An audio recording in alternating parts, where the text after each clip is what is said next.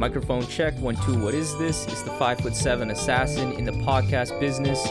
I am your host, Rohan Patra, the rap music plug at your service.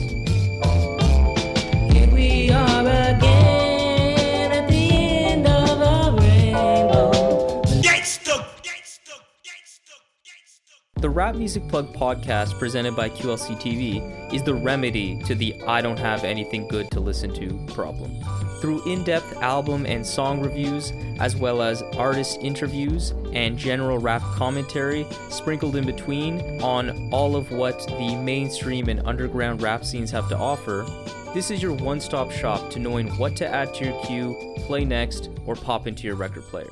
Welcome to the show. What is up, family? Today I am joined by someone who has authored 2 entries into last year's best of list that I made in Never at Peace, Vegas Vic, member of the Wrecking Crew, host of the Call Out Culture podcast, who hails from the home of the cheesesteak, Nick Foles, Philly's own Zilla Rocca. How you doing, man? What's going on, dude? Thanks. This is fantastic. Thanks for having me on. Yo, roller hockey, rollerbladed, and cheers. My family sold diamonds off the last name. I said no relation. First vacation watching MTV Diary or making of the video. Black stiletto, pretty toes. Wrote a song, so here it goes. She hiked up her school skirt, flannel boxers under. Catholic school was caged up youth, no wonder. No, man, I'm excited. Very excited to have you on. There's so much to talk about as it relates to just not only your music, but just kind of like how you approach your career. I think there's a lot that people can get from that, because I think there's a lot to learn. And I think your music, like especially this last album, you really get into some of that, and I find it really interesting. Thanks, dude. I'm grateful when people can use my 15 years of failure and 2 years of success to get something good out of it. I'm happy to contribute. So like a super obvious theme that one can get from your music is just that you're really passionate about hip hop and you truly love it. It's super clear.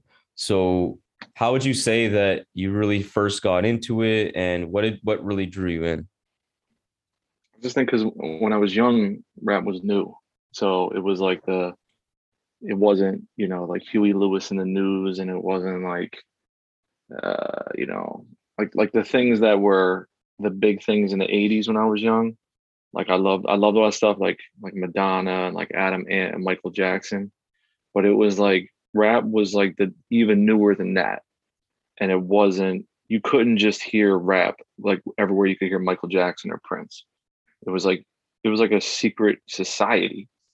You know what I mean? It was like you could see Run DMC a little bit, you could see Fat Boys a little bit, but it was like, oh, like they're like clean, it's safe, like they're fine. Here and there to sprinkle in. And then once you hit like, you know, even it was like Hammer and like Run DMC and like, Vanilla Ice and Young MC, Tone Loc, these like the mid to late 80s when it was like, again, you didn't hear of a lot of rappers, but if you did, they were like 5 million sales, Pepsi commercials. And then so I was into that. And then once you hit like early 90s, like gangster rap, when it was like, whoa, like we're blurring all this stuff out. Like this is congressional hearings. That's when I was like, oh, I have to get into this. I have to. And that's like, it's like what we go through now when everybody wants to censor people or be like, get rid of that, ban that. It makes people be like, oh, what is it? You know what I mean? So it's exactly. Like, that's, if people weren't so up in arms about NWA and Eazy-E and Dr. Dre and Snoop, I probably would have been like, oh, like rap's cool, you know? All right. You know, so I like some of those songs. When it was like, again, like Tone Loc and Young MC and It Takes Two to Make a Thing Go Right. But then once it got like really dangerous and rebellious, I was like, okay, now I'm dedicated to this. Like I have to discover it. I have to buy it, hide it from my parents, talk to all my friends about it. So that actually really indoctrinated us. I find that interesting to hear from like someone like you who came up and like grew up when it was still developing as a genre, because I got into hip hop, like obviously I'm a little younger. It was like mainly 2005. It was like late registration, kept seeing, and it's off just like my experience to get into it was just, it was I reaped the fruit of like all that work, because it was the new thing. It was like dominating the Much Music video charts. That's all I would watch in the morning. It would be so fun. And yeah, the whole idea of the controversy, that's like interesting because that wasn't, yeah, like Eminem was still popping, but even then, that's his controversial peak was still before me, like by a few years. Like he was just popular at that point. Like there was, you know, he didn't really dominate things. I think the closest is Kanye, but like that doesn't compare at all in terms of like the true vitriol towards like entire groups of people because of like NWA and shit like that. So yeah, like Eminem being big in 2005 was like still rock stations playing him, still winning Grammys, still having like his controversy was like more about gay and lesbian rights when the Slim Shady LP hit, you know, and then him being sued over like samples or stuff with him and his mom, like her being on like trashy daytime TV shows. But it wasn't like, oh, this is destroying our children, like it was like still the early 90s, like late 80s, early 90s. It was like he was an acceptable rascal, you know, like he's dangerous, but he just made Interscope 80 million this year. You know? And they were okay with that. You know, one other thing obvious is that you're from Philly, and that's something that's like always bleeding into your music. And how do you find that's influenced your music, but also just your career, like being from Philly? That's a great question, dude. I think what people in Philly understand is like there's not a lot of beauty here. Like, like it's like that picture of the album, which is like my desktop background too for my son. You know, I played basketball in that building behind him. I went swimming in that pool. He and I live around there, and like it's grimy. You know what I mean? And it's not like we're struggling, but Philly isn't there to make you feel good. Like it's not designed to be like, hey, you can make it here. Like, hey, there's like agents here and like press.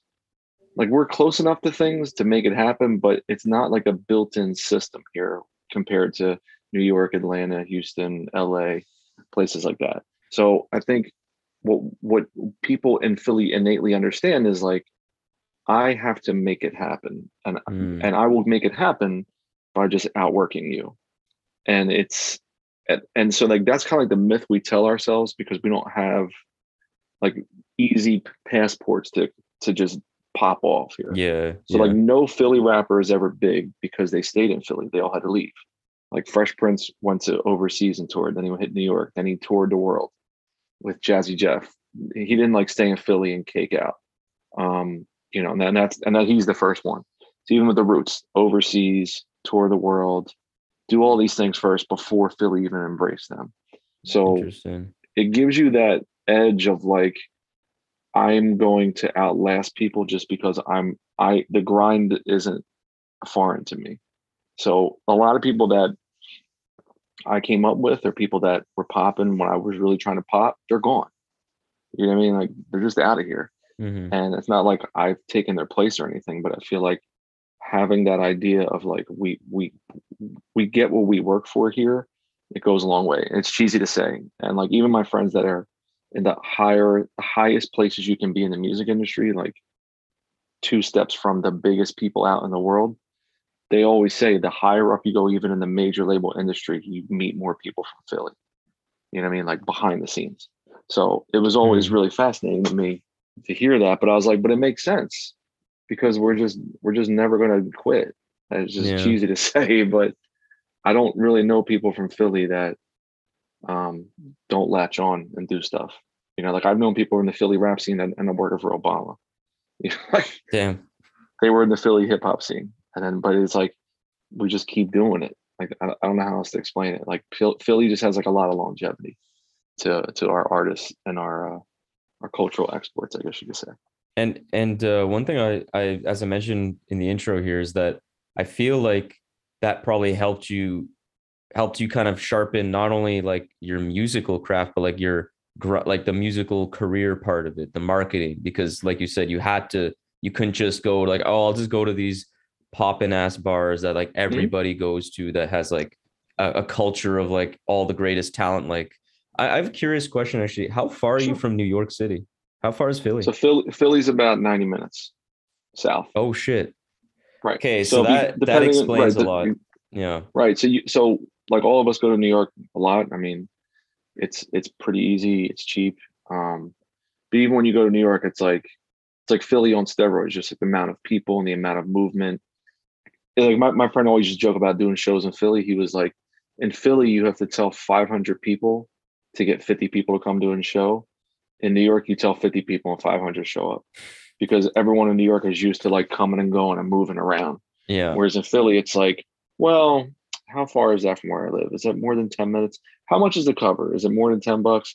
Well, it's like people here in terms of like music and culture and art, they're not like, oh, like I'm just out and about all the time. I go to this bar, I go here.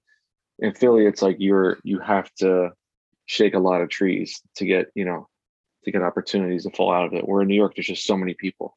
It's like, mm-hmm. it would be weird if 50 people aren't at a venue. That's interesting. Yeah. Like, obviously I don't like where I live, Ottawa. It's not similar in a lot of ways that you're describing, but the part that I latch onto is the idea that you're like close enough, or you're actually like way, way closer, but mm-hmm. we're still close enough to Montreal. We're about like a 2-hour drive, to give or take. And then Toronto's about a 4.5-5 hour drive. Oof, that's rough. But that's the classic thing where everybody's like in Ottawa, but they all want to leave because you're just close to the fun shit. And like, those are the two biggest things to have any concerts, entertainment in Canada. Like, right. So you get this weird complex, I find. Like you get this weird, like inferiority complex, or just like, oh yeah, nothing happens in Ottawa. And it's such a self-fulfilling prophecy sometimes. Yeah. Like Philly used to feel like that. And then like in the last 12, 15 years, we had a huge influx of restaurants, bars, chefs. Like our food is amazing, and we had like for a while before like Diplo and them blew up, we had like Holertronics parties where him and like Low Budget, they were here doing shows, like all the Baltimore club music and all that. We had like Freeway and PD Crack doing a lot of stuff, and then Meek Mill. Like we had like a run where things were all kind of rising at the same time. Whereas now I just feel like everything's more decentralized, so you don't really have to be in the like physically be in spots to blow up, with the internet. Yeah. But if you still don't feel like you can go, like you said, go to somewhere where something can happen that night, it's still like, do you want to do it or not? Do you want to make that run? Mm-hmm. Yeah. Yeah. I want to get into this Vegas Vic album. Okay. I find it's interesting in a lot of different ways. And just off the jump, I love that album title, and I love that album cover. And I think I heard you talk about this on another podcast. I think it was Call Out Culture when you were talking about this album. But what's the thought process behind that album title, Vegas Vic? Yeah, man. It's at the time it was like just a phrase I liked. Like in the daily news in Philly, they would have you would go like to sports, right? And when I was a kid growing up, like we were in high school, we would get the daily news every day because you would be in study hall or be on the train. We wouldn't have cell phones. So we would just like all hoard the daily news to see what was happening in sports and gossip and news. And in the sports section, I have a thing called Vegas Vic where he would do picks. Being like, all right, tonight I like Georgetown giving 3.5, Vegas Vic 6-pack of picks, whatever. And so, and then that's the name like the giant neon dude in Las Vegas, the cowboy. And so I just always thought that was ill play on words, just how it sounded. And then like a loose alias I had when we did the Wu-Tang Pollbreaker was Vic Sage. And like, I'll say Vic every once in a while on songs. So I just like, oh, that'd be fun for me to like throw in a song. So I made the song Vegas Vic with Darko, produced it. Darko the Super, shouts to him. And we were making songs, making the record. And me and Disco Vietnam, we were like going through the album, like, what are we going to call this thing? Because originally it was titled Hired Gun. And so I was like, yeah, I think Hired Gun's like not as strong anymore, the more songs we're making. And so we were talking, and we were just like, both came to a consensus, like, it has to be called Vegas Vic. And I was thinking that's cheating. Like, I don't like the name stuff after. I just don't like that. I feel like it should be bigger than a song. But then once I picked it, I was like, the album is not a Vegas album. You know what I mean? It's not like about going to the Sands or going to on some Ocean's 11. But I was like, I've always loved those things. And I was like, what is it? Like, what does that phrase mean about me? I've been to Vegas, I've been to Atlantic City a million times, but I was like, it's really about doing this all and like owning your stuff, meaning like, yeah, you take control, you bet on yourself. And that's something I've just been betting on myself since like 2004. And most of the times I lost. It's like going to a casino, you're going to lose a lot. Or even like playing what's in the stock market, like you're going to lose a lot because you can't time like when things are going to hit, you don't know. And so people get sucked into that world. Now it's like with the NFTs and crypto, like, oh, I'm just going to like jump in and jump out and make a bag of money. Mm-hmm. And it's like, you could, but mostly the house is going to take you, bro. Like the odds are not in your favor to get a bag of money really quick. So I think Vegas Vic, over time, after he and I picked it, I was like, it's really about like betting on yourself.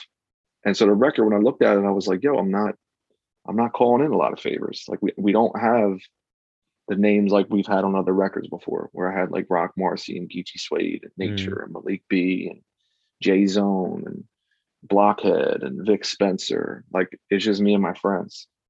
And so I was just like, I really think I felt good with that. I was like, I feel good where I could just bet on that to sell a record and for that to be standalone. Like even like Disco Vietnam, like when we started that record, he wasn't all over Pete Rosenberg. You know, he wasn't working with Ghostface and Crime Apple and Rock Marcy like that. And then he all of a sudden became like this in-demand dude, like all these terrible SoundCloud cats like getting out of him.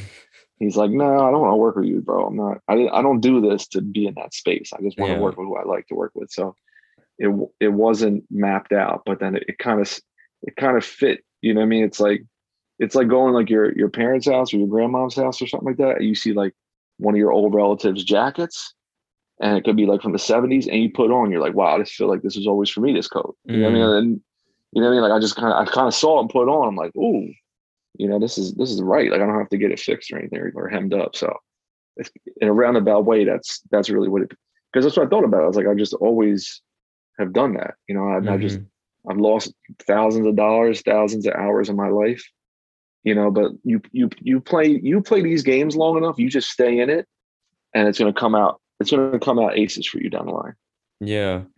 I like that was your explanation for the title. And I like just generally because it's not like you're making like, you made like a concept album where you're like Vegas Vic is like this character and which is fine if you did, but you didn't do that. But that's exactly what I took from it, which I like when an artist can kind of communicate that in a way that's like still subtle, but that's kind of what I got. Betting on yourself, again, talking about that, like self-empowerment and taking shit into your own hands. And I find that's really cool.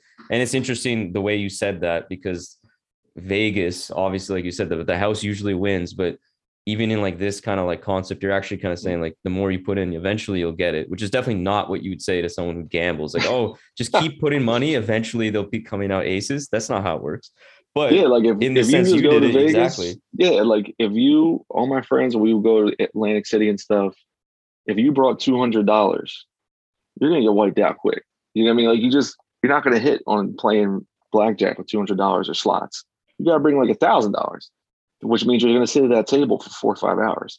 You know what I mean? As long as you don't go crazy, going all in. But like the time, like Prem's put this tweet up yesterday, which is I love. Prem was just like talking about, you know, Bandcamp Day and all that. And Prem was like, I used to go city to city and was thrilled if people bought 1 or 2 copies of my album, Mark's Wild Years. And that's my first link with Prem.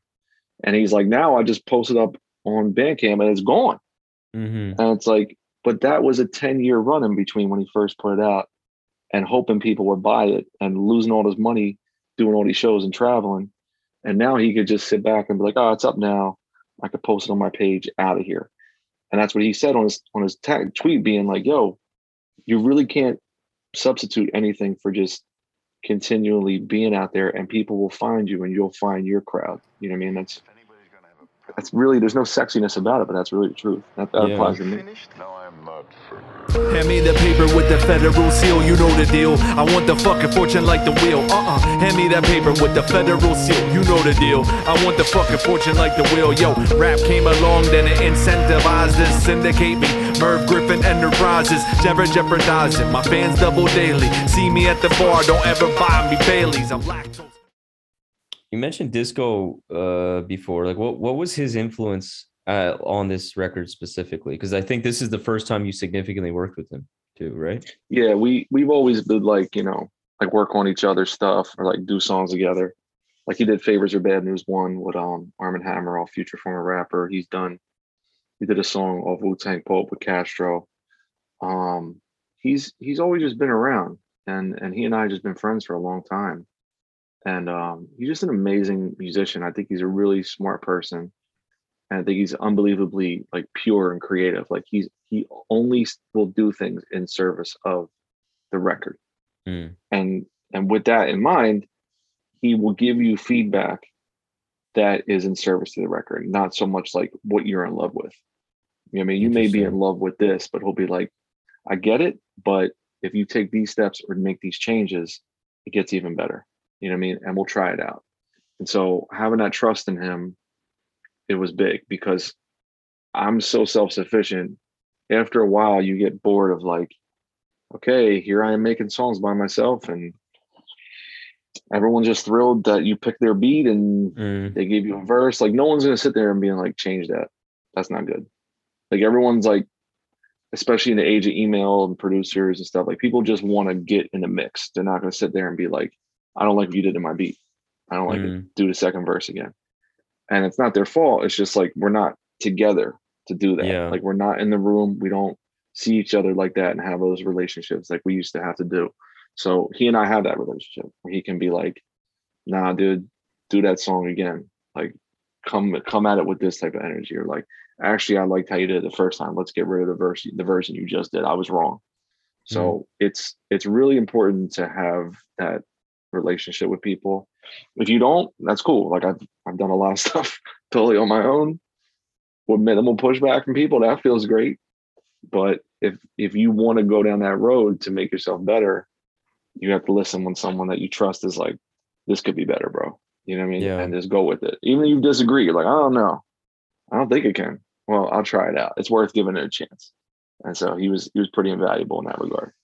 I find it's also, yeah, I find it potentially is harder to even give the feedback sometimes than on the receiving end. I find like I can receive feedback even if it's tough and like, you know, make changes. But sometimes it's just tough, especially if you like the person, your friends. Sometimes it's hard to be honest and be like, you know, like you said, that's a special friend that is also creative to say like, yeah, do that again. That's actually not your best work. Like that, it just hits a lot of, you don't want to be mean, but that's right. That's very special. That's not easy to do. Yeah, give but real feedback. You have to let people know like it's coming out of love. Mm-hmm. It's not mean if you're like, listen, I'm saying this because I care about you. Like, and I'm gonna say it in a way that you know I care about you. If you say it like a dick, or if you're just not giving context, be like, that sucks. Do it again. Well, I'm gonna be like, F you. Yeah. Like, I'm hurt. You know what I mean? Like, why would you say that to me? Versus like, yo, check it. I think the energy for that is cool. But when I hear this song, I feel like the energy could be more DMX. It could be more Evidence. It could, whoever. It could be Megan Thee Stallion. I want you to think about it like that and try it that way, because I think we can move it up in terms of the overall product. Versus, yeah, man, I mean, you just did it like that. I don't know. That works for me because I don't want to make you sad. So I'm gonna bite my tongue. I'm like, that's that's not being a real friend. You just have to build that, like you said. It's hard. Like it took me a long time too. I used to really struggle with that because I don't want to get in a conflict with somebody that I like. But they respect you more when you're like, you know, I'm gonna tell you honestly, like it's not a good idea, man. And here's why. Here's why. I'm not just saying it to throw you off. Like, I put thought into it because I care about you. And, yeah. and once you can develop that skill, it's, you know, it's a lot easier because people know where you stand versus do you really like it? Or are you afraid to ruffle my feathers? Yeah. And I think the results were great because I really do feel on that Vegas Vic record, like you approach songs very distinctly. Like I like that, especially it showed up in the hooks. Like I could tell that you gave like a different energy to a certain track. And it made it like pop like that much more. Like I think it's Merv Griffin Enterprise, right? Where the hook is like, right. I need the fucking fortune like the wheel. Is that right? Yeah. I don't know. Yep. That shit has been in my head the last few days. Nice. And I just feel like the way you approach it, so like that energy is a little different than on other songs, and it's so fucking catchy. Thanks, man. That beat pushed it like that. That song, that's that my beat, favorite. Oh my god, that's my favorite. I was actually got to perform it that song once at Prem's album release show in Brooklyn back in like spring summer. It was like him, Fatboy Sharif, Woods came out and did a couple songs. It was a great night, but I was just like, it was just me doing my verse because Castro couldn't pull it off and Alaska couldn't make the show. So I did like a whole intro to it and did it, but I was just like, that beat feels like running downhill. You know what I mean? Like just, or even like a football. It feels like a kick return. Like Devin Hester, like breaking, like stop that. And start and then cut, yeah. And then 80 yards later, gone. Like that beat.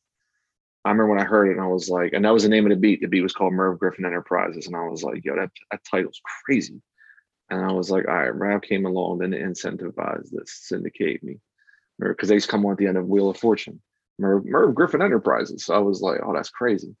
And so I was like, all right. And then I kind of modeled it after Iron Maiden by Ghostface, the first song on Iron Man, where it's like him, Ray, and Kappa. And it's just like, boom, boom, boom. And it's just like so high energy, it sets it off. And so like I made it and I was like, this should be the album opener. For me, I was like, no question about this album. This opens up the album. That's why there's like a movie clip at the beginning where dude's talking. I'm like, this sets off the album. And then when it came to arrange a Disco Vietnam, when he was a Barry, was like, nah, bro, $5 God opens the album. And I was like, what? Huh? No. And he's like, yeah, no, trust me. We got to be subversive. We got to go Radiohead. We got to be subversive. The opener should be something that like makes you stop and ponder for a second. It shouldn't be like, rowdiness. Like that's what people expect. And I was like, really? And then he was right. Cause everyone's like always like loving $5 God. Like that's, yeah. That always jumps out to people. So he nailed it. Yeah, it hits a nice spot in the middle part of the album that really pops up. Yeah. And I love Alaska's fucking verse on that too. Yeah, the beat shimmers. It's like I love its mixing, like the way it's mixed particularly. It's just like, oh, it's great. Fantastic.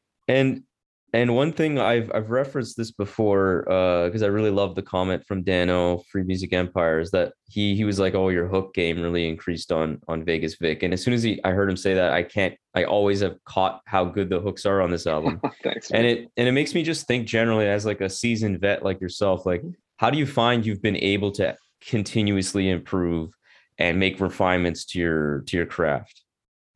It's all effort, man. It's like when I was first starting out, I was in my first rap group. I was like the lyrical, deep, heady guy, and my rap partner was like the charismatic, pretty boy, like melodic, catchy dude.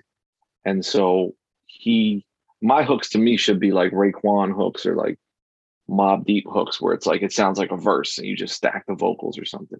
And he'd always be like, no, like it can't be that. Like the verse is the verse, the hook can't be the verse too. And I was like, man, Raekwon does that. And he was like, nah, dude, like he does that because he does that. No, like that's what makes him special.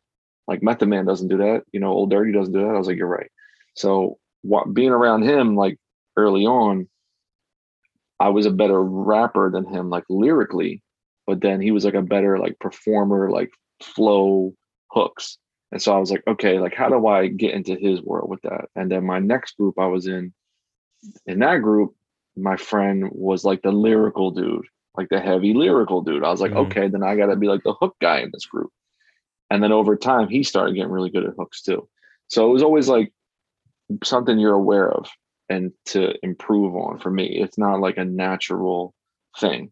Whereas now, when like lyrics and songs pop in my head from other people, I'm always like, man, that should have been the hook for this song, man. Like, why did you lead that in the verse? And then I even kind of cheated, like when we did Prem on 96 Mentality. I'm wearing a shirt, it's hilarious. Prem, we did a song called Paul Newman, produced by Disco Vietnam. And the hook is like feeling like Paul Newman, we're just like doing what him does if it's there for the doing. And he said that on the first Career Crooks album on a song called Newlywed. And I was always, that phrase was always in my mind. So I was like, Prem, use that two bars from Career Crooks and do that as a hook on this new song. You know what I mean? I was like, that should be the hook. Like, that's the catchiest thing you say. So he was like, all right, let's do it. So then that became the song Paul Newman.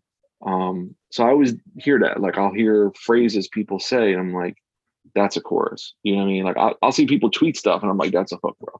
Like I'm always like because that's the part that's memorable. You know what I mean? Like mm-hmm. it makes the song pop when there's a break from the heavy lifting of barring out, you know what I mean? Yeah. Or a concept or a story.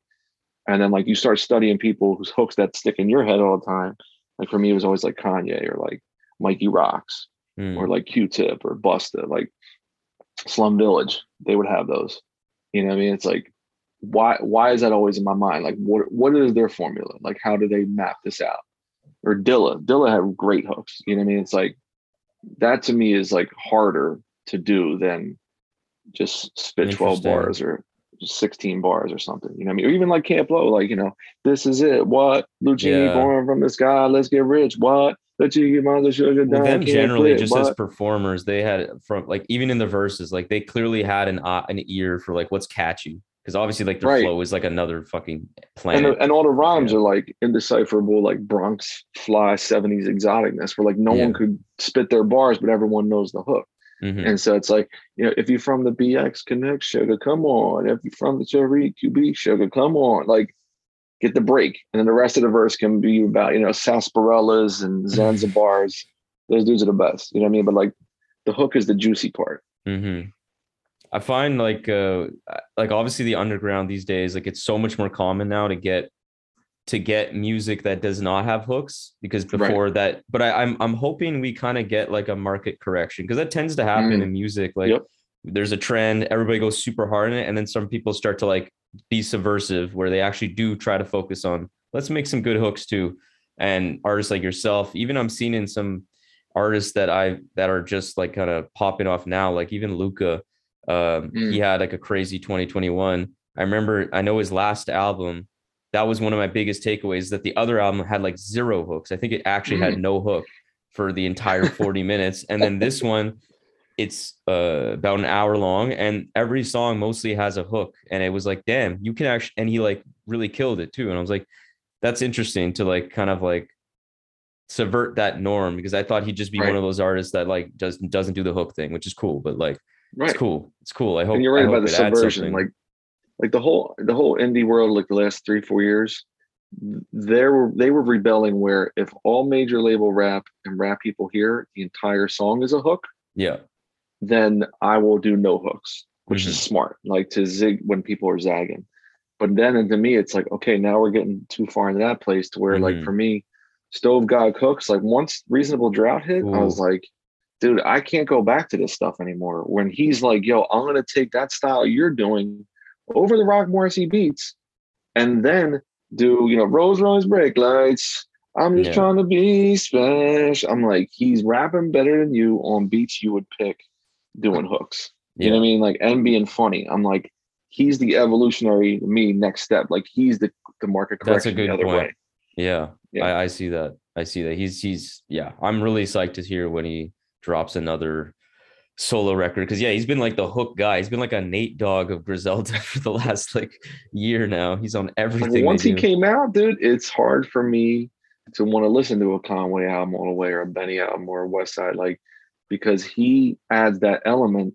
Like they built that like they walked up those steps. You know what I mean? Like went up 1,000-step Buddhist monastery off a mountain.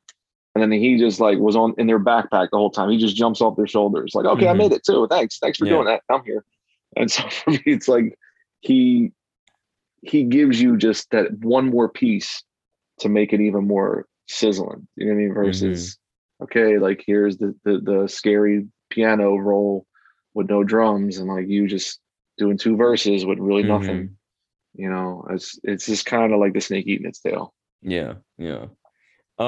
When you were talking about like feedback before, I found something interesting from when I spoke to Castro late last year when we interviewed him. He mentioned that it's pretty common for you guys to like send over your records to like your other Wrecking Crew members to just like get feedback prior to the release, to just pick their brains kind of thing. And I found that really cool. I'm curious, like, what do you feel like, is there anything particular that you think you get from certain members of the crew? Like, I'm just saying Small Pro, he's the producer. So like maybe you come to him for like, oh, how are these beats sounding? Or Castro for album sequence, track sequence. Like, do you have any particular things from the artists that you go to particularly for? It's a great question. Like who specializes in what? Yeah, I'm curious because you guys all have obviously impeccably talented, but I'm sure there's something. Thanks, man. Yeah, it's just more like core. You know, it's like quality control again from people you trust, because they're gonna say they're looking out for you to be like, hey man, I think there's a blind spot. Like you didn't catch this, and again, I'm saying it out of love, you know, or have you considered maybe adding this person to the song, or like putting this song last instead of in the middle. So it's more just like general brainstorming. Honestly, like we're all of us just have so many more things happening all the time, whether with each other or separately, to where it's not as common as it was maybe like in 2018, 2017 or something like that. We just have so many things happening where we forget, or sometimes we're working with a label, or sometimes there's another producer involved or somebody else. But we hear things in stages. And then I remember like when Human Zoo, I heard the first draft of Human Zoo and I was like giving it to someone in Alaska, like, man, this song Alex Ludovico's crazy, like this song, but maybe this one may want to cut these three. You know what I mean? Because then he was like, just give us your honest feedback so far. And I was like, me and Castro were like, these three, I just don't think fit this album. Like, I think they're cool, but it's redundant. Like, you've already hit these concepts. Yeah. And then the final version of Human Zoo, when it came out months later, was remarkably different and way better. I was like, damn. Yeah. So I was like blown away. I was like, this is not the same record. So it's cool to hear stuff like that, you know, when you hear things in progress and then the final version, versus like even like the Andrew album, which I just put out yesterday. Like, oh, dope. Really liking it. Oh, thanks, dude. Like that, even that, like I was talking to Alaska, he hadn't even heard it, you know what I mean? So, and I forgot to send it. I'm like, oh, I just forgot to send you. You know, he's doing Andrew before all of us. So it's like, sometimes you just get in that world. Like, I just forget to loop people in. Other times I'm like, yo, I really want you to hear this because I'm stuck. Or I think, you know, you giving me feedback would really right the ship. So it's kind of like case by case now, but I don't really go to, I don't think it's like you're saying, like a specialized thing. I think it's more like the floor is open. You know what I mean? Mm-hmm. Anybody could say whatever they want about the arrangement or the mix or who should feature or what songs you should cut or whatever. And again, like not every time people heed that advice, but it's available and people do listen, which is great. Yeah. Like we're over that stage in our careers and our lives, like being sensitive or being mad. Like, oh, yeah. Don't, Castro, why are you so mean to me about, you always say that to me. Like, we're past that. Or like, Prem just saying that because he don't want me to outshine him. Like, if we were like 24, that was like how we all were, you know, just like insecure dudes. But we're just like, you know, you're an amazing artist and a friend of mine. Like, I'd be stupid out there. Yeah, yeah. No, that's good. That's good. And I feel like 2021 was like felt like a level up. Like everybody's art, like everybody's album just felt like, oh, this is their best shit. And like you had two entries into that, Prem. Like, I mean, and it was the common, like, and everybody was saying that. It was like, not just my opinion. It was crazy. Human Zoo, fucking Prem's record, your record, Castro's record. Like, it's wild. Thanks, man. So I want to get to Career Crooks now, because dope album, obviously. And a really dope name, not really of the record, but of just your group. I find that super cool. What is the meaning of like Career Crooks? I think I've heard you explain this one time, but I'm not exactly sure. So yeah, like what does Career Crooks mean?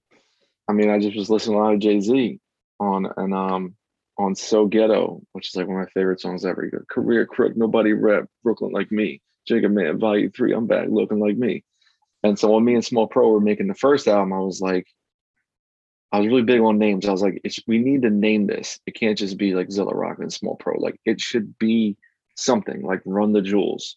You know what I mean? Like that could have just been called LP and Mike, the album. You know what I mean? And so for me and him, I was like, if we have a name, it makes this different. Like it makes it a real thing, not just like, you did all the beats, I did all the raps, you're solo, I'm solo. Yeah. So when we were looking for names, I was listening to Jay and I told him, I was like, yo, that just sounds good. Like the alliteration and like career. To me, it was like, as being in hip hop, like we steal. Like, that's the point. Like everything we do is dangerous. Like whether it's like the low lifes in New York stealing Polo, or like, you know, Vanilla Ice stealing, you know what I mean? David Bowie and Queen. That's what rap is. Like we identify things in other cultures and genres and be like, this is the best part of that. I'm taking it. Yeah. It's mine. Mm-hmm. And so I thought about Small Pro, where he's always loved taking famous samples and putting his own spin on it. And then, like, when I, you know, his name, Small Professor, like, Jesus Christ. Yeah, you know what I mean? Yeah, exactly. So I felt like for us, it just made a lot of sense to run with it. And I just thought it was cool. And then once he got on board with it, like my man, just FCA, shouts to him, he did the artwork for the first album. He did the EPs we did, the remix project. He did this. Like he ran with it by putting the logo. Like once he heard that name, he created the logo with the skulls and all this. And then the merch did really well for the first album, where I was like, wow. And so to me, it became like, okay, like this is a thing now. Like my vision connected. Like it needs to be its own pairing, not just like the same thing with Shrapnel. Like Shrapnel could have just been called Curly Castro and Prem, but they wanted it to be something like separate. And but when you hear that name, you're like, I know what that is now. Like I know these guys separately. I know the larger crew, but like I know what that is when they're plugged in. And so that's kind of like something we always love to do. You know, so like Castro and me have like Griff Company, and then Castro and Smalls are like Blue Edwards, like me and Alaska are Cargo Cults. Like it's always gonna be that. So I find that like, really this cool. Is a separate thing. It's like it definitely like it's like just a good for like branding. It just makes it seem like something. And it's also cool to be like, as I was kind of getting into more Wrecking Crew music last year, that was a nice surprise to be like, wait, who's Cargo Cults? And I'm like, oh, interesting. And then like I just kept noticing like, damn, you guys really do this all the time. And it's funny, Castro actually, like I didn't ask him this question, but when he was just talking about Shrapnel, about whatever we were talking about, he got into like how he like decided to work with Prem on this, and he said the exact same thing pretty much as you said, which is like you don't want it to just be Curly Castro and Prem Rock. You wanted to make it something. So I can see like you wanted to be Arm and Hammer. Yeah. You see, like Arm and Hammer means something to people now. You know what I mean? Like I knew them before when they were first sending Arm and Hammer songs over, and like they had just started. I was recording those sessions with Castro for like Race Music and Half Measures. Like before they came out, I'm like, oh, these dudes are linking up. This is like a thing. I was like, this is going to be crazy. You know what I mean? I was like, whoa. And then, you know, 9-10 years later, like, you know, these dudes sell out, do whatever they want, and work with everybody we're all, you know, lusting for. But again, it's like, if it was Billy Woods and Elucid, it's like, you know, it's still cool.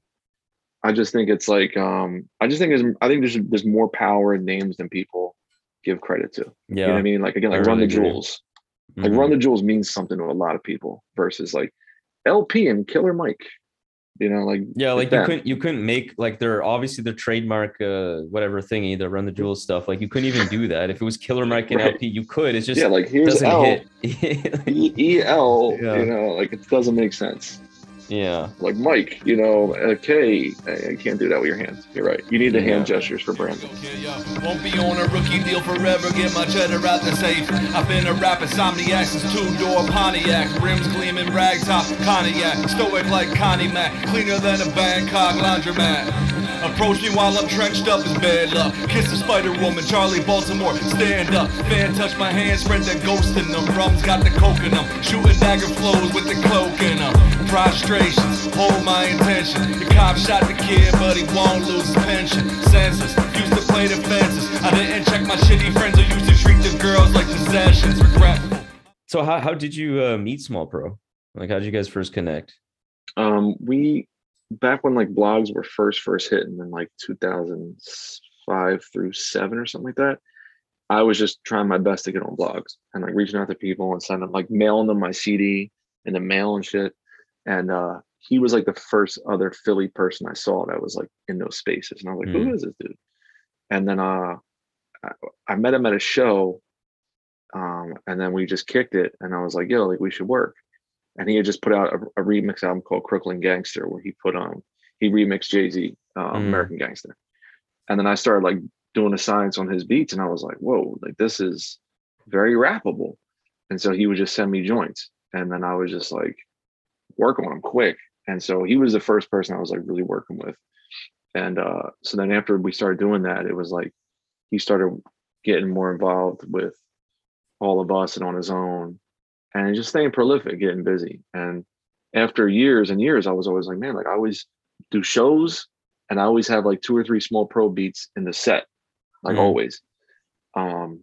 And so then after a while, you know, then we started a group and everything. But he was, when he and I connected, I was like, I got all of his references, like the beat titles, samples he was picking. I'm like, I know what you're doing. Like, I see through this, bro. Like, I get it. Okay. We're meant to be friends and work. So it's been a long time, but it's just easy. You know what I mean? And it should be effortless. You know what I mean? It's just sometimes like his stuff will throw me for a loop, but most of the time I'm like, I know what to do with this. You know what I mean? And like yeah.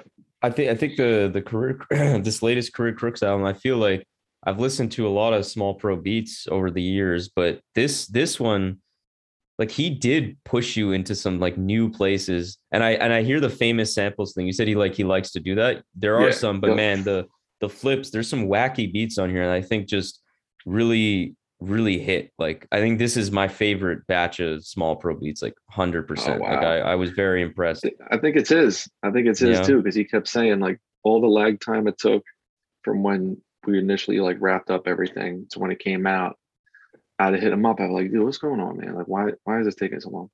And he would just say, yo, because when I'm done with this, like the amount of work I'm going to put into this, like this is going to be my favorite produced thing I've done. You know what I mean? Like this is it. And so he took that time to do some beat switches and interludes and take some things out. Like that was all him. Like all the vocals were done. You know what I mean? Mm.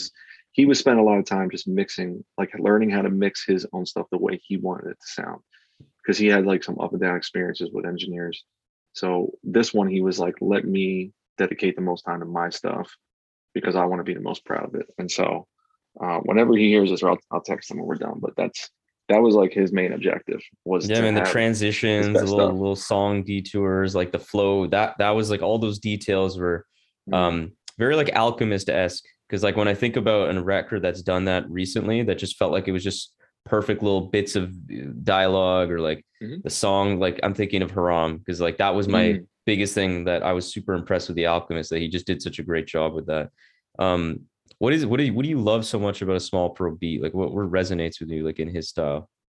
His style is just like very dynamic. Like there's beats I made, there's beats other producers send me where it's like it's just kind of plotting or like it has like an element that's cool, but nothing gives you like an emotional reaction to do something. And his beats always have movement. You know what I mean? It's like you know what I mean? It would be like if you go to a graveyard, right? You go to a graveyard, it's not a lot happening. But if you went to a graveyard and there was like squirrels running around and like birds flying, you're like, okay, like there's life here. You know what I mean? Things are moving, like literally things are happening. So with his stuff, it's like his music to me has always just been him and Disco Vietnam, like the most eminently rappable joints where I don't have to sit there and be like, what is this beat about? Like, what would I write? What's the song telling me? Like sometimes you have to do that, like if you really want to make something different, but his stuff is always, there's always like an urgency and like a charge to like a punch. Yeah. Like his shit is like a punch in the gut. It's always hitting. Even the beats I don't pick, they still hit. You know what I mean? Where I'm like, you know, and maybe like the way he chops a sample or like where the bass line is or something, you know, and he'll go anywhere. Like he's done Lex Luger beats. He's done like weird time signature beats. He's done beats with no drums, beats with crazy drums manipulated when he and his brother is a drummer. Like he's hit every style there is to hit, but it has like his signature to it. So like in this era of like no drums, I'm always telling him like, you got to be the drum guy. You got to stand up. Like I'm the best drum guy. He's always got the drums, man. He's always got the drums. Right. Like own that like you said, when the market's like course correct and be like, okay, I'm the guy. I'm the best drum dude. You don't even do drums. I make the best drums. Yeah, exactly. One of my favorite tracks on this album is with a Logic, Dame Dash Taught Me. A Blueprint. Oh, sorry, fuck, my bad. Cool. I don't know why I got that mixed up. It's because I was listening to that's super random sidetrack. I just was listening to Logic's album like yesterday. So good. Yeah. What a pile. Yeah, that drum's banging. But no, that track is fucking dope as shit. And what you both are talking about is super interesting and I think really, really impactful. And I'm just thinking like just generally in our time of like COVID, obviously, but just in the general age of streaming, it's a kind of treacherous terrain for a lot of indie artists. At least that's how they would take it, or at least some people would take it. And I've noticing, and I'm sure you have, like the DIY self-sufficient approach to making music and your career is becoming so much more popular. And do you find that's a positive trend, or do you feel like it's more like, all right, this is what you got to do to a necessary evil to like stay afloat? I mean, I'm in a different space than most indie artists, where like music has never been my full-time job. I wanted it to be for a decade plus. Like that was my goal, was to live off music. It just never lined up for me like that. And so the good news is that because it's not, when I do work on it and the marketing side, the creative side, you know, the production side, it's like my favorite thing to do. You know what I mean? And it's like how they always say, like the biggest innovations in technology have come from people that worked in the company, but on the weekends and at nighttime, they're spending all their time working on this other thing. You know what I mean? Like that's the thing they like.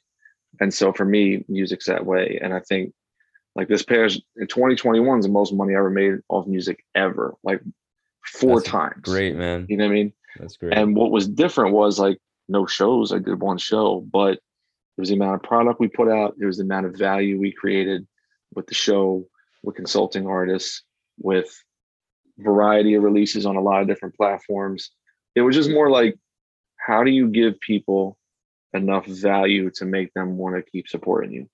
And so just put out one album. I mean, you could do that. Just working on a podcast, you could do that.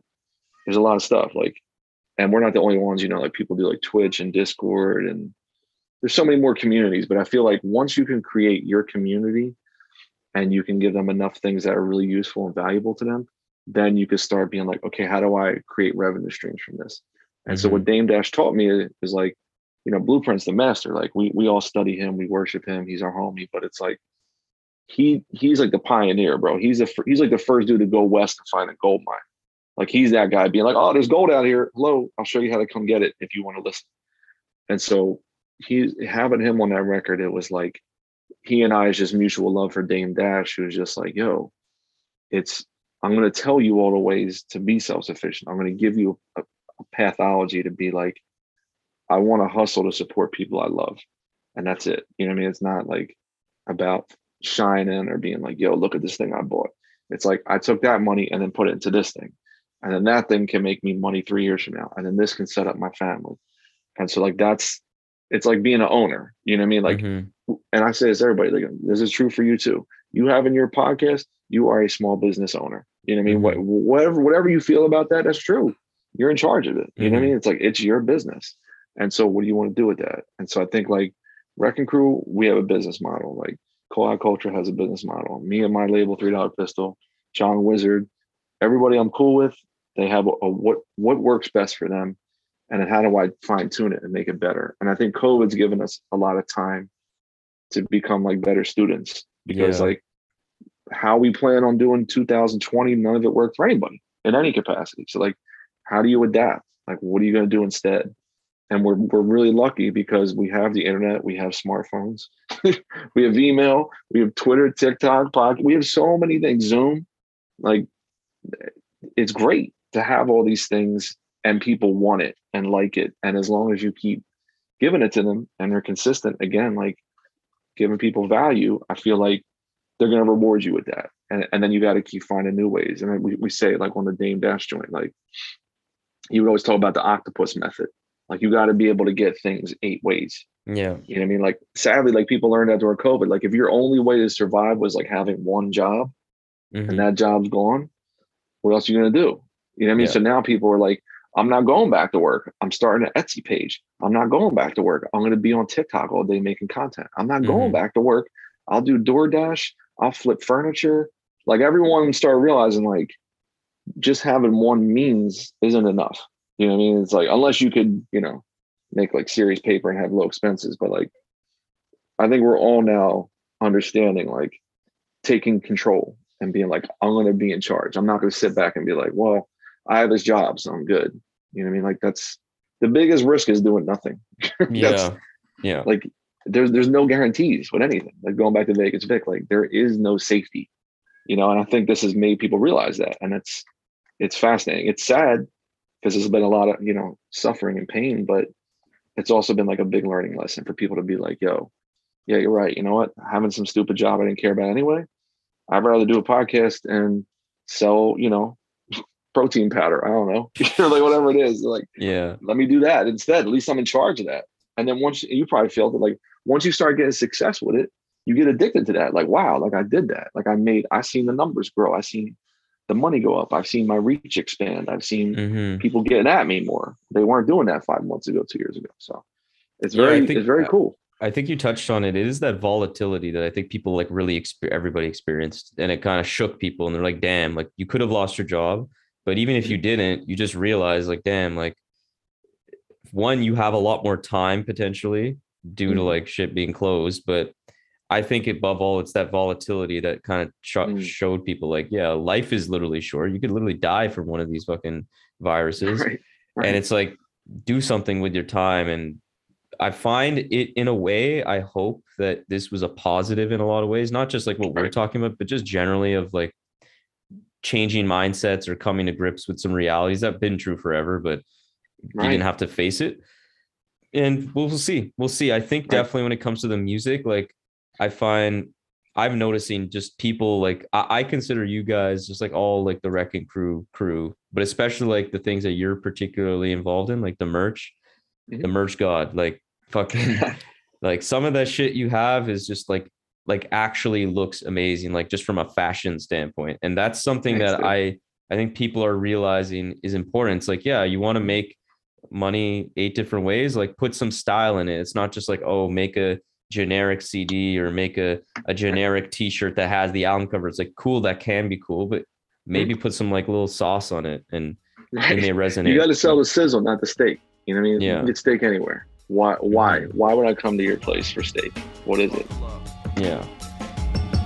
I'm riding shotgun with Crazy Johnny. We're in his brother's car. It's 4 p.m., man. It's winter time. It's hella dark. I told him, slow down. You're driving through a school zone. And we don't want it hot as brother moves on. And we only get one shot just like root home. Touche. The last kind of like idea, like aspect of this record that I want to get into is just the idea that it's one producer, one rapper. This is a model that, at least from my vantage point, has like wasn't as prominent in like the 2000s, like that 2000 to 2009, and then I do feel like Run the Jewels was a notable moment because they got so fucking huge. And I feel like ever since then, it's also coincided with me like really getting into music. So that's definitely a reason. But that model has gotten so popular now, and I love it. I just always jump to a record that has one producer, one rapper. It's just personally, I just expect certain things. It'll be more cohesive. It'll have like a personality and all that stuff. But why do you think that has kind of popped off in recent years? If you think it has at all. Yeah, if you think about the imaginations of the industry, right? For the longest time, like in the 80s and 90s, it was one producer. Like it was always that way. It was this guy and this guy, you know, like that's showbiz and AG. Like that, it was like one producer, P-Rock and CL Smooth, Gangstar. It was like that for years. Like Run DMC was like in-house. I mean, it wasn't just Jam Master Jay, but like it was like always like an in-house thing. And then once Nas came with Illmatic, it was like, oh, we can put like the producer from Tribe Called Quest next to the producer from Gangstar, next to the producer from Main Source. We could put all these guys on an album. Holy shit. So then everyone tried to do like that type of style to have the best people. Whereas like Wu-Tang was like RZA's doing all the beats. You know what I mean? Like he's in the group. So after Nas hit and like Biggie hit, like Biggie had like the bad boy producers. They were like in-house, but it was a bunch of people. And then his second album, he had like RZA on his album. He has Havoc. He has KG from Naughty by Nature. It was like star-studding out the track listing. And all those people have their own hits and their own style. So then it became like that wave for years. And I remember like when 50 Cent and G-Unit were the biggest things out, there was a whole sub-economy of like, how do producers get placed on a Dipset album? How do you get a placement on Young Buck's album? How do you get? So then there was a whole other feeder system of like those dudes being like, we're not going to pay Timbaland or Pharrell $80,000 for a beat, we can just get this dude from Nova Scotia who made one hot beat in his life and give him $2,000. Mm-hmm. And boom, I get money from 50. That's just like some guy made that beat, right? Yeah. So then it became like them of cutting costs to not pay the superstar producer and get, like, if you made 1,000 beats in your life, but you made the one hottest beat and no one knows you, mm-hmm. I could just give you whatever. You're going to take it because you're a nobody. Yeah. You know what I mean? Versus like Kanye's going to want 80,000 off top, and he's going to mm-hmm. want a cut of the publishing. He's going to want to be in the, like, there's a lot of stipulations. So now, once the industry fell apart and everything collapsed, people could just go back to being like, I like this guy's beats. No one's pushing me to have to work with hot producer of the moment.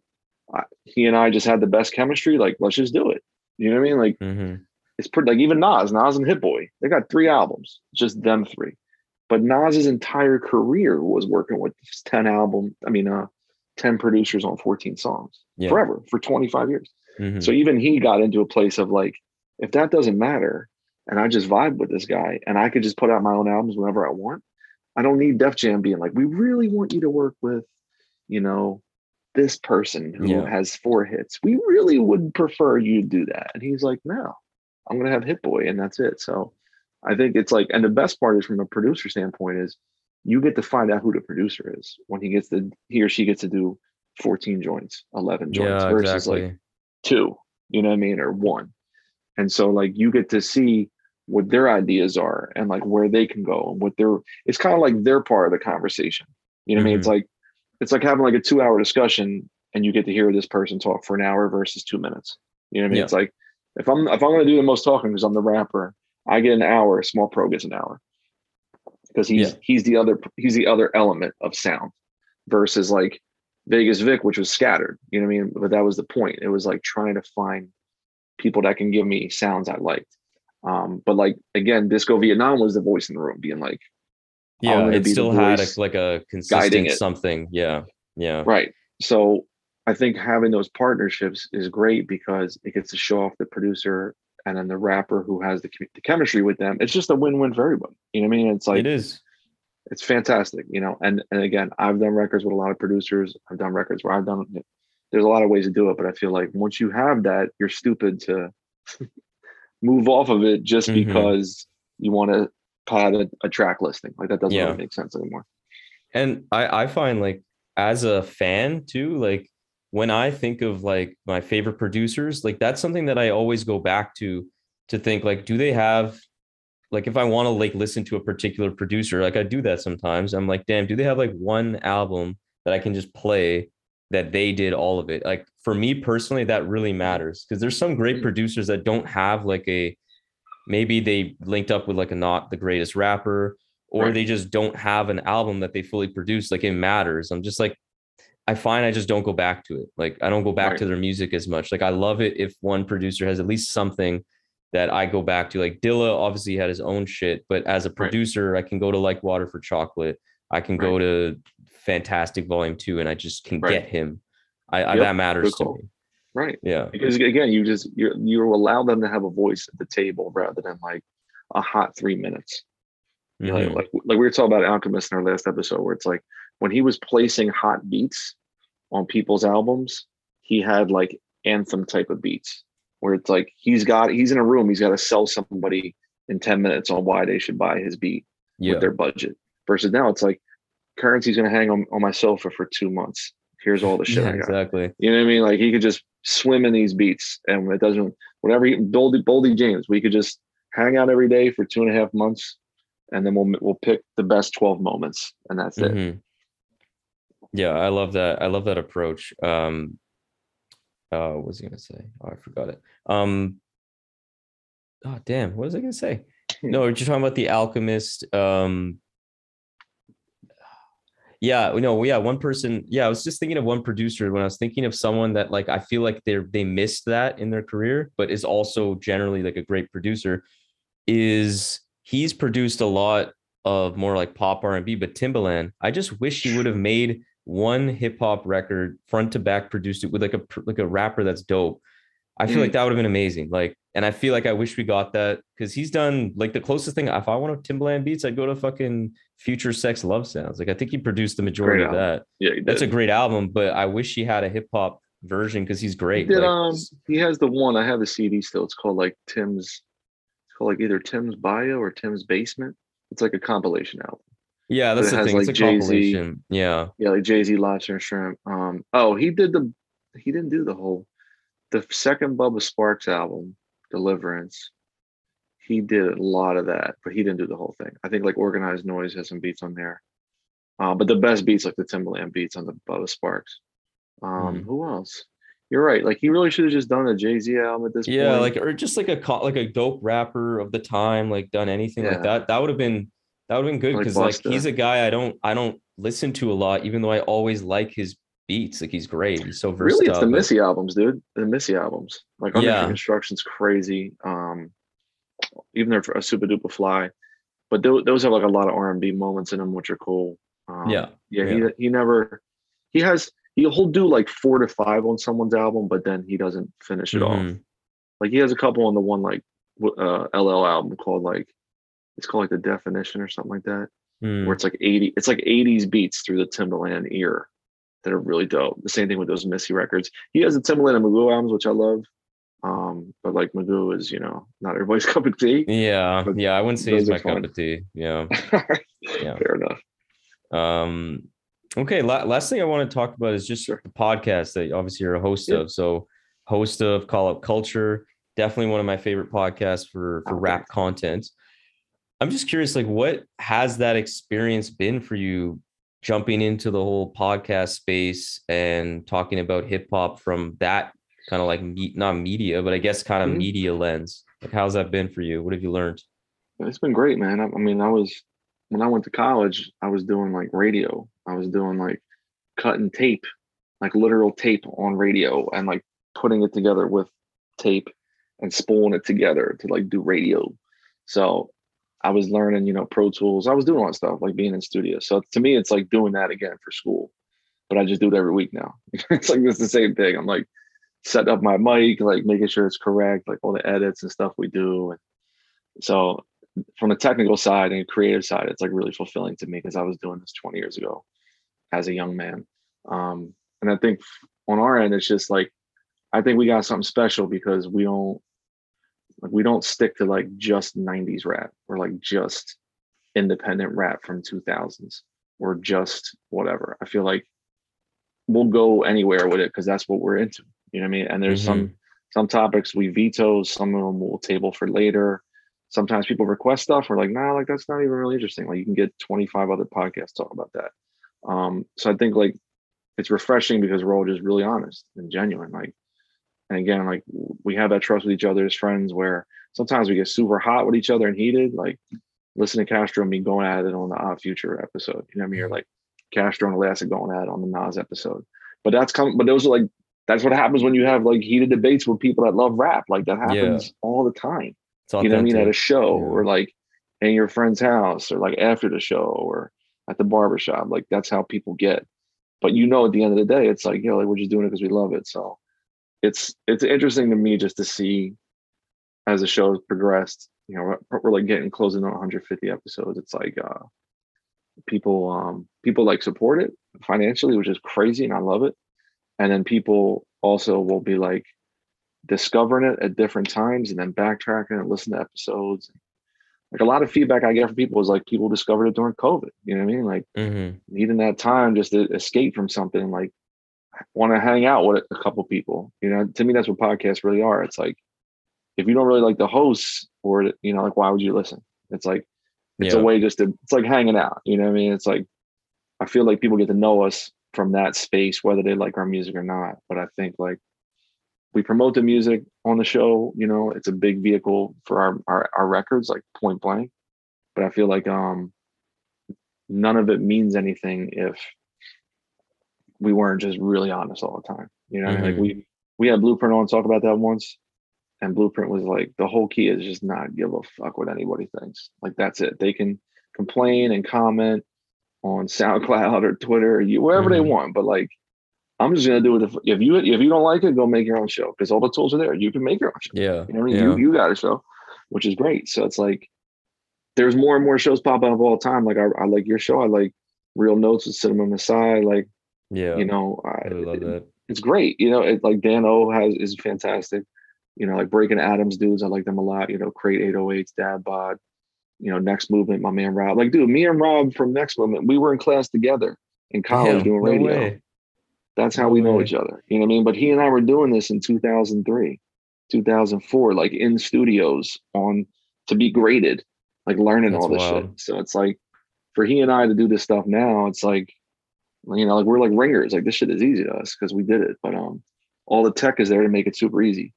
And, you know, just being lifers, you know, I think that's the point. It's like, if you're a lifer, you're going to love it. You know what I mean? Like, even if you unbelievably disagree with something I say or Castro says or Alaska, like we're coming from it from like deep love and understanding and knowledge to be like, hey man, this is how I feel. And here, I'm going to explain why I feel this way. And you don't even have to like it, but you can understand me. So yeah, I don't even remember the initial question. I'm just rambling. No, that just generally you covered it. No, I love that's the thing with your show is like the brash honesty. It's like, for you, like I go to certain podcasts and like YouTube, I'll add into this for different reasons. Some I do go for more of like a straightforward, concise kind of vibe for like even like rap content, for example, like reviews and stuff. But I feel like you guys remind me a lot of like Dead End Hip Hop. Are you familiar with them? Oh yeah. Shouts to them too, Mike. That's Michael. Yeah, and that's what I remember. I always used to love when I first got into them. It's just like I felt like I was hanging out with people and talking about hip hop, and they love it, and it's fun, and you never really know what people are gonna say. You might disagree, like being like, "That's the wackest opinion," or "That's the weirdest shit I've ever heard." Like, but I love that. I like the friction. I like the idea that you don't know what you're gonna like hear today when they talk about something. Like, whereas some people are like, "You're gonna love this. You're gonna not love this. Why do we even watch it to begin with?" Exactly. Like if everyone's just agreeing, it's like, oh, yeah, that's a good album. Yep, I think so too. Mm-hmm. All right. Show's over. You know what I mean? Like, yep, it's cool. Yep, I think it's cool too. All right, see you later. Like 2-minute episodes, they'd be great. But like, you know, when we butt heads on certain things, or when we do like Lineage of Greatness, where we're just like, here's why we're going to spend an hour and a half talking why we all love this person, and we'll acknowledge like the flaws or the missteps, because that's being honest too. We're not going to be like, oh man, you know, Jay-Z got like a flawless record, or like, wow, you know. Raekwon, man, he just everything he does is great. It's like, well, he's great.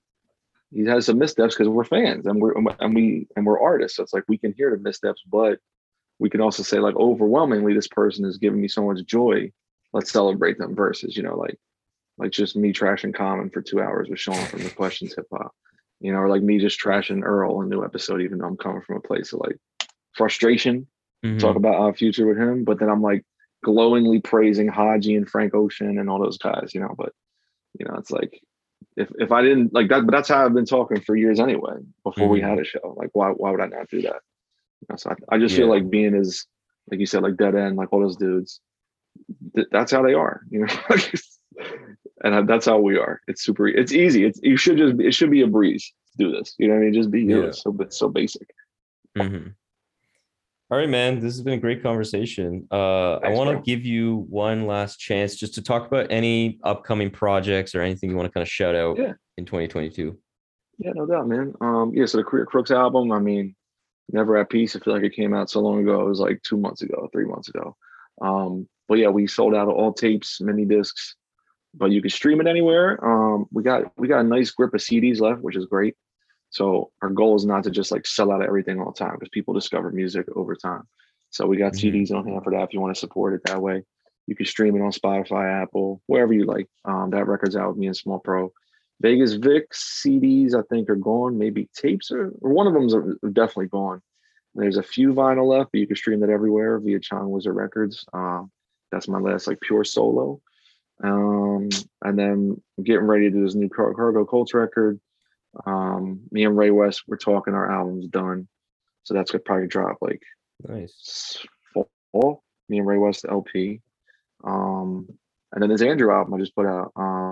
The Ray knows what he's doing. I love it, man. I love this guy. It's a really great Andrew's record. Like, really impressed. Thanks, dude. He's I just love like not being a part of this record, just except like helping with arrangement and putting it out. Like he's such a one-man army. I don't need to do anything. Like I don't need to rap. None of my friends need to be on it.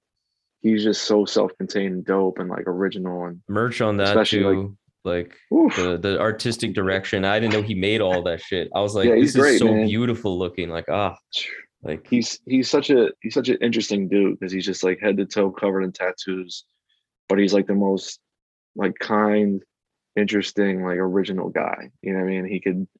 And I was just blown away when I heard his album last year because we knew each other in passing a little bit doing shows, but I locked in with him. So this album, like I said, the rain knows what it's doing. I got like 4 tapes left. They're about to be gone. We got a nice stack of CDs left though. Like the dad hats, the mugs, like all those hats are so fucking fire. Thanks. My wife designed the beanie. She just hooked that up real quick. She's like, oh, this will look good, right? I'm like, sure. Nice. Yeah, so she laced that. The dad hats were selling really well. And then he and I got a joint album called Don't Wait Till I Leave. That's gonna probably come out like, I don't know, man, like June, maybe May, June, whenever we wanted. But you and Andrew? Yeah, so we have an album. So he did all the beats, and then he's rapping on half. I'm rapping on all of it, and like that's more like crew involved. So we got like Castro's on the record, Rich Jones is on the record, Alaska's on the record. Nice. Who else is on the album? Wally Clark. My man Wally Clark's on the record. Wally Clark's dope, man. His album Goon, people sleeping on that shit. I've been starting to get into him recently. Ooh, yeah, that joint and Banned From All Bars, man. Wally's nasty. Trying to think what else, but yeah, so basically this album was like I wanted to just support somebody, and I feel like people listen to me now when I say something's good, and I wanted to test it out. I'm like, all right, if I say this is good with somebody that has no affiliation to anybody and I could just put it out, like could that work? And it worked. Mm-hmm. And so I'm excited for he and I's album to drop. He just got me in a good space, man. Like that last year, I was just coming off of writing so many things, and his beat, same thing. Every beat he sent me, I was like, ooh. And so I just banged that joint out in like 2 months. So that album. He's got that's going to be an interesting record to hear you over, because like he has like really like acoustic. He loves those like acoustic guitars, very like organic. It does not feel very traditional, but it's still got like a pocket and everything to rap over. It's an interesting style. Oh yeah, it's very much like things I was listening to a lot. Just as a fan, you know what I mean? Like whether it's like Krung Bing or like Menahan Street Band or like L. Michaels Affair, or like what's that dude, Sean Lee?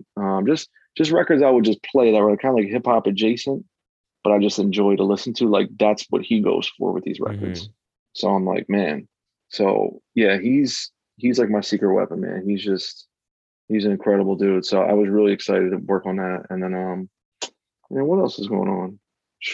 Me and Chong just started the new Midnight Suns, like just started, and then me and Jason Griff were like 4 songs into a record. So damn, we got a lot of shit.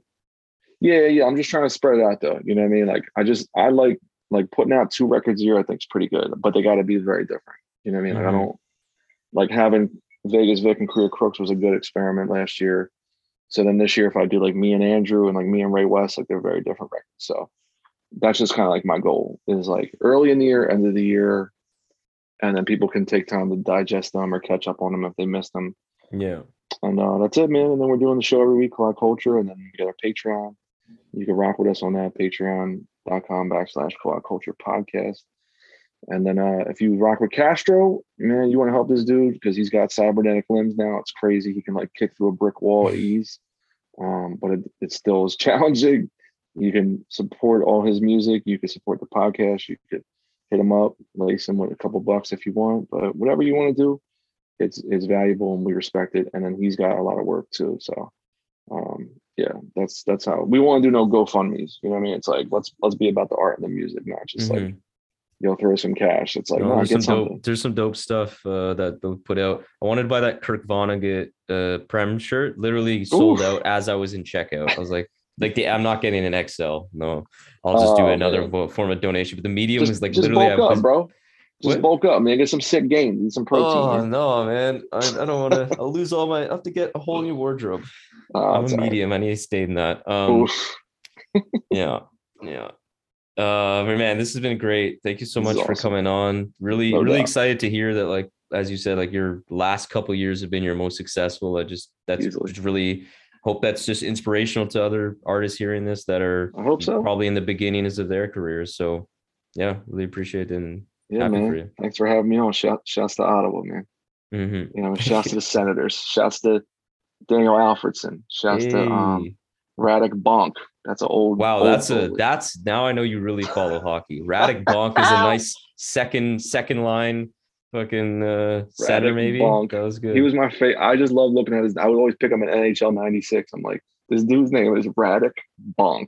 Just a great dude. What is he, like Serbian or Russian or something? Oh my God, Czechoslovakia, like Czech Republic, something like that. Like, yeah, well, I'm half Czech. I'm half Czechoslovakian, half Irish, so I always have a soft spot for it. I'm like, bro, your name is Radek Bonk. That's incredible. I loved him so much. Shouts to him. Shouts to the Senators. Shouts to you, man. Thanks for having me. Hey. All right. Peace out, man. Take care. Peace. Never earn this shit. Never put no money up and never really earn this shit. Why does every rapper now look like gunplay?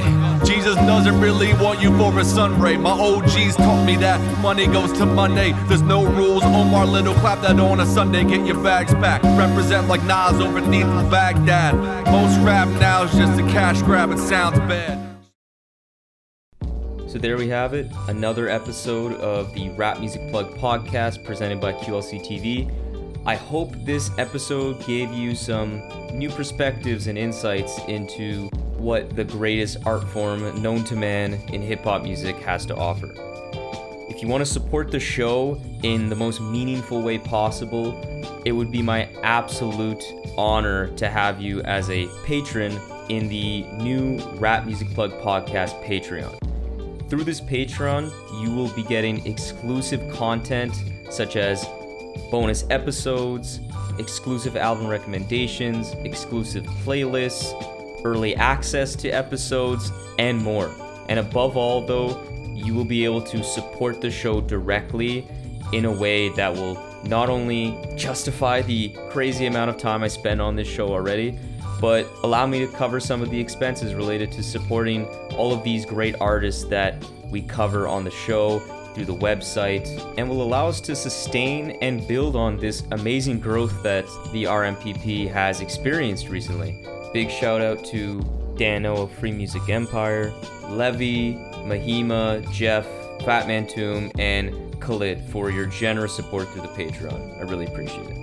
So if you have any questions about any of the Patreon stuff, or just want to keep tabs on the show, interact with me on rap music and all the great stuff that we can talk about, follow me on Twitter and Instagram at rapmusicplugpod, or shoot me an email at qlctv.podcast@gmail.com. You can also rate and review the show on Apple Podcasts and subscribe on YouTube and Spotify as well. But that's enough self-promotion for this episode. I hope you enjoyed it. Peace.